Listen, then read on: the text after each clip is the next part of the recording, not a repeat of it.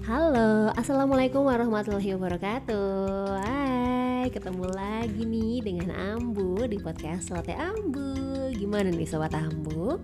Apa kabarnya? Semoga sehat selalu kita semua dalam keadaan yang segar, ceria, happy, tenang, nyaman ya Hmm, by the way, ketemu lagi nih kita di Senin ya, tentunya dengan episode baru dari podcast Latte Ambo. Kira-kira Ambo bakal ngomongin apa nih pada episode kali ini?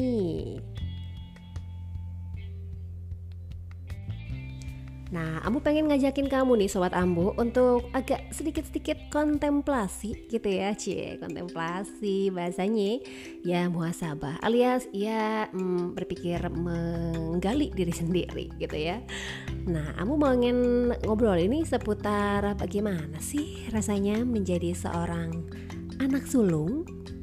Apalagi anak sulung perempuan karena Ambu ini adalah seorang anak sulung perempuan ya dan circle Ambu itu banyak banget juga teman-teman yang kebetulan mereka juga anak sulung gitu ya dan perempuan gitu. Dan ternyata setelah berbincang-bincang ya wow ternyata dinamika kehidupannya agak-agak mirip gitu ya.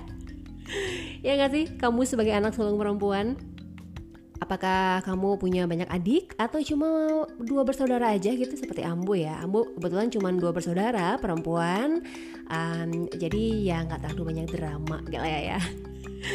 Nah kalau ngobrol sama teman-teman nih ya sesama anak sulung perempuan katanya nih begitu punya adik gitu ya mereka tuh kayak semacam kayak diwajibkan gitu ya kayak tanda kutip mesti kudu wajib harus gitu ya oleh keadaan ya atau juga oleh keluarga nih ya untuk kayak ngasih perlindungan atau ngebantuin adik atau adik-adiknya gitu ya.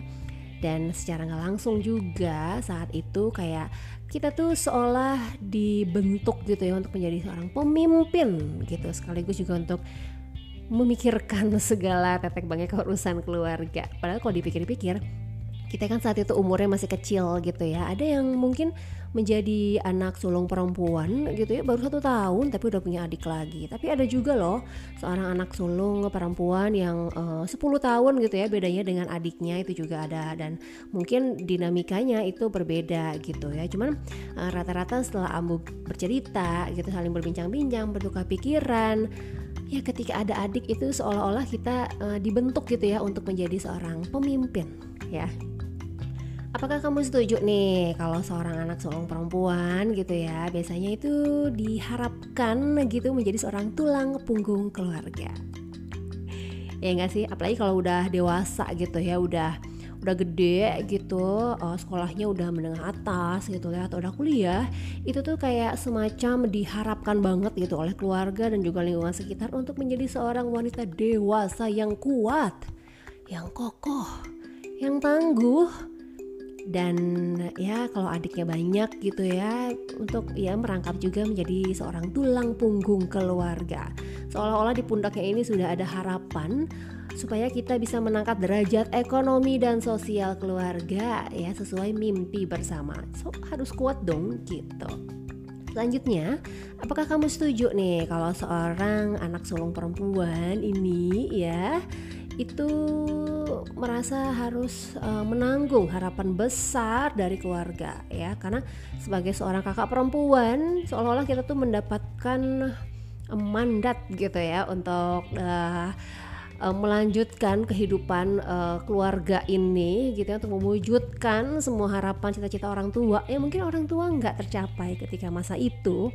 Dan uh, pada akhirnya keinginan itu adalah diberikan kepada kita Kemudian juga di satu sisi seorang anak sulung perempuan itu harus jadi contoh bagi adiknya gitu ya. Seperti pendidikannya harus keren, jenjang karirnya harus oke, okay, uh, eh, yang nggak paling penting juga percintaannya juga harus oke okay, iya. Padahal ya namanya jalan hidup namanya jodoh juga kan beda-beda gitu jalannya gitu ya. Tapi uh, semua harapan besar itu digantungkan pada si sulung perempuan. Well, I feel you guys.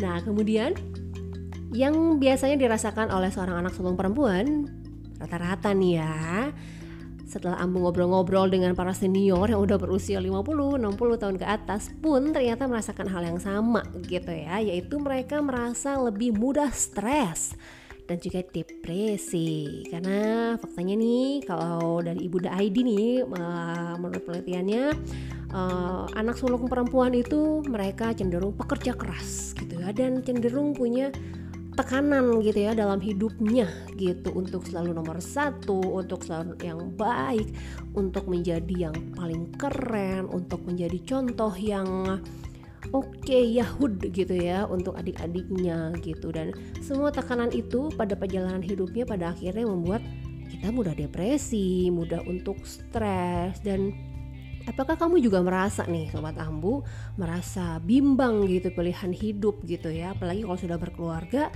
ya mau nggak mau juga masih terus memikirkan persoalan keluarga kita gitu ya keluarga ayah ibu dan juga adik-adik gitu Well, memang penuh dinamika sekali ya perjalanan menjadi seorang perempuan sulung Uh, tapi percayalah bahwa Tuhan memberikan kita takdir gitu ya menjadi seorang anak sulung perempuan itu karena kita bisa, karena kita kuat gitu, karena kita keren gitu ya.